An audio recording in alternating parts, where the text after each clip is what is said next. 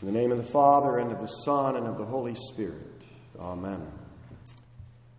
There is a question that is so easy to ask, but which is so much the wrong question.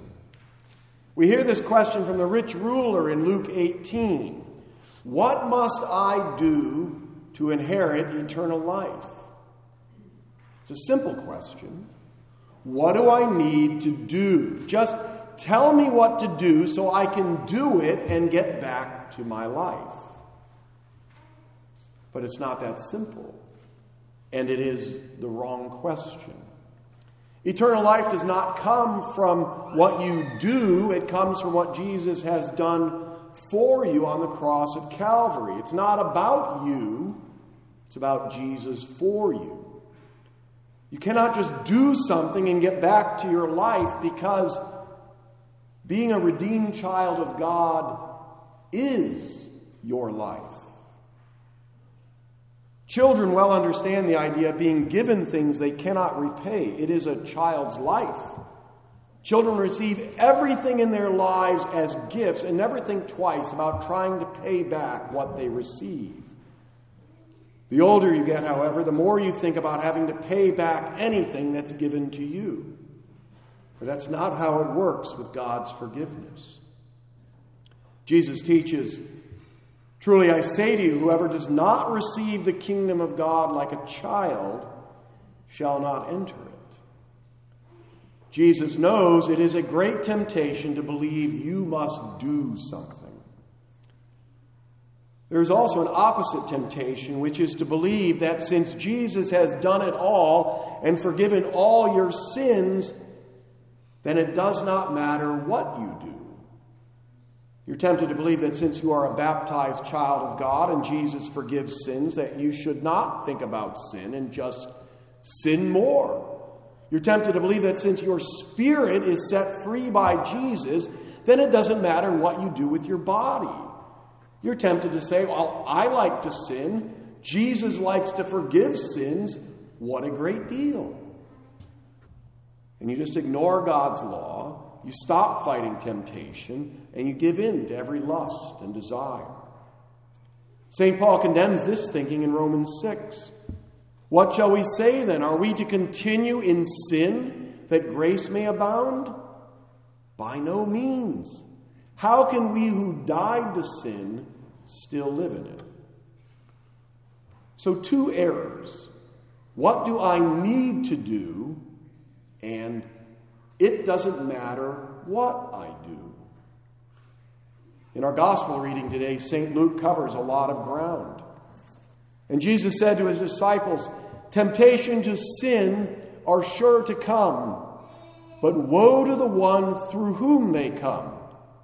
It would be better for him if a millstone were hung around his neck and he were cast into the sea than that he should cause one of these little ones to sin. Here, the Greek word scandala in the English Standard Version is translated as temptations to sin. But it can also be translated as stumbling blocks or traps, more along the line of false teaching. The root word scandalon is the origin of our English word scandal. Is Jesus referring here then to temptations to sin or temptation to false teaching? Or both? I believe it's both. I believe he's warning against anyone teaching that you can earn your salvation and warning against anyone teaching that as a follower of Jesus, it doesn't matter what you do. The warning here is direct and it's harsh.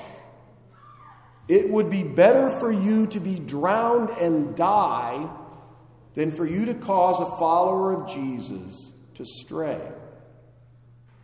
Why is it better to be drowned?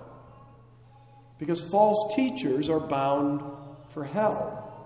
False teaching is an eternally big deal. False teaching leads children of God away from the truth into condemnation. As a follower of Jesus, you have no choice but to live in the truth. Jesus has forgiven you all your sins. You are a new creation in Christ. So, as a baptized child of God, struggle each day to live out your new life, loving God and loving your neighbor. Strive each day to live as salt and light in the world, delighting in God's will and walking in his ways. Live as someone whose sins have been fully forgiven by the Lord, even though you do not deserve to be forgiven. One of the difficult things about following Jesus is that he does not act the way you would expect him to act. We have a saying fool me once, shame on you. Fool me twice, shame on me. The idea being that you don't let someone hurt you more than once, or you're just being dumb. But then we have Jesus, who forgives you over and over and over again for that same stupid sin. Jesus forgives extravagantly, Jesus forgives recklessly. Jesus does not put you on probation and tell you that you have one more chance, but if you mess up, you're finished. Instead, Jesus foolishly gives you chances to repent over and over and over again. Jesus forgives you foolishly and teaches you to forgive others just as foolishly. If your brother sins, rebuke him. And if he repents, forgive him. And if he sins against you seven times in the day and turns to you seven times saying, I repent, you must forgive him. If your brother sins, rebuke him. Don't ignore sin. Don't redefine sin. Call sin what it is. Speak the truth in love. If you find your baby playing with a bottle of poison, you don't let her keep it just because she might cry if you take it away. You keep her safe. If your brother sins, rebuke him, warn him. If he repents, forgive him. How many times should the church forgive someone when they repent of their sins? The church must forgive extravagantly recklessly, over and over and over, seven times a day if needed, even more than that. And you are to forgive foolishly.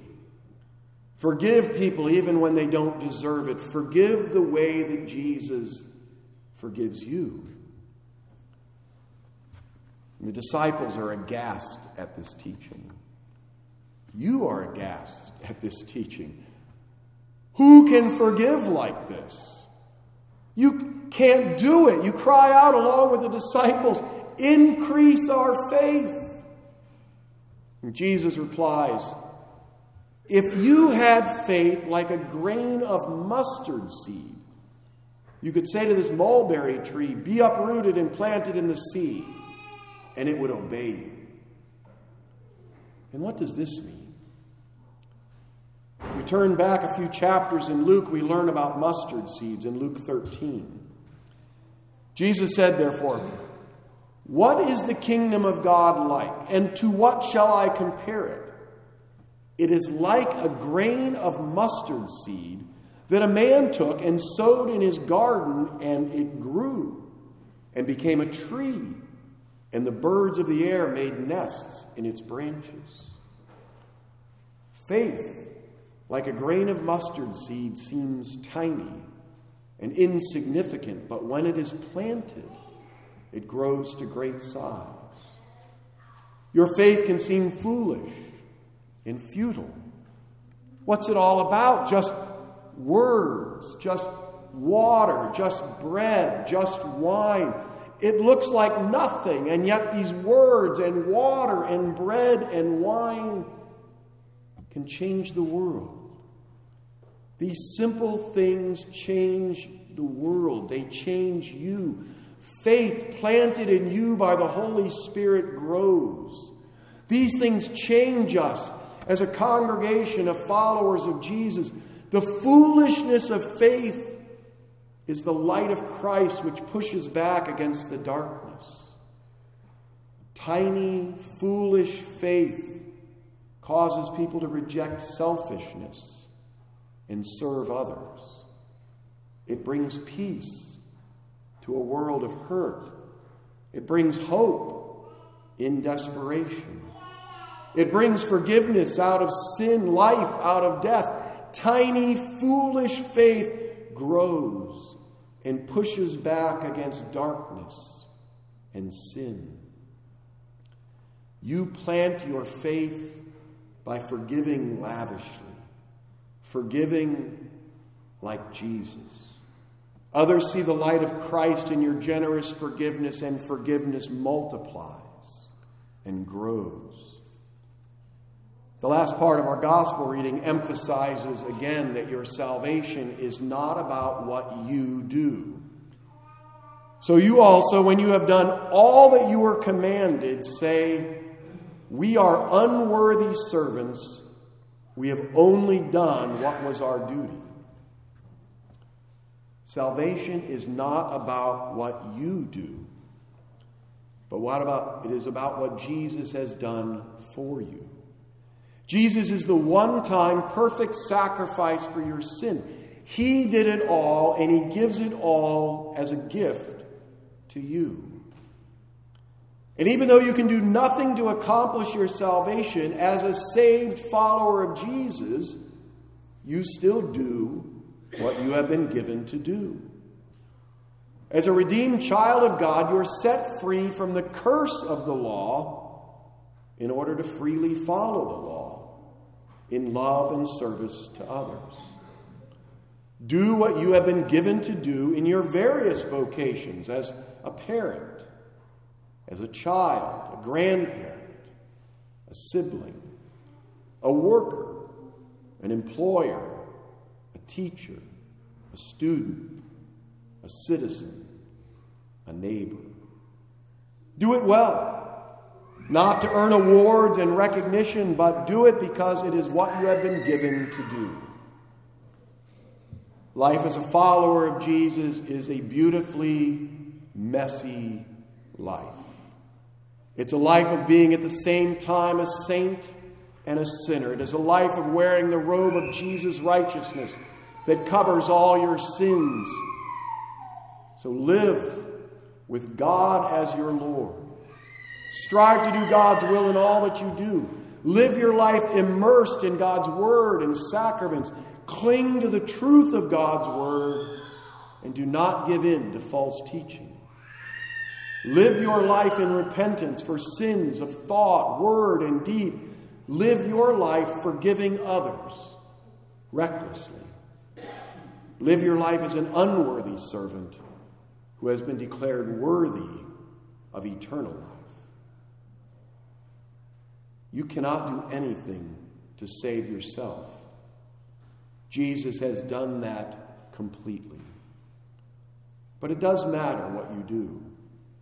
Live your life as a redeemed follower of Jesus, because that is who you are. Amen. And now may the peace of God, the peace that is beyond understanding, keep your hearts and minds in true faith until our Lord Jesus returns in glory. Amen. We rise and confess our faith in the words of the Nicene Creed.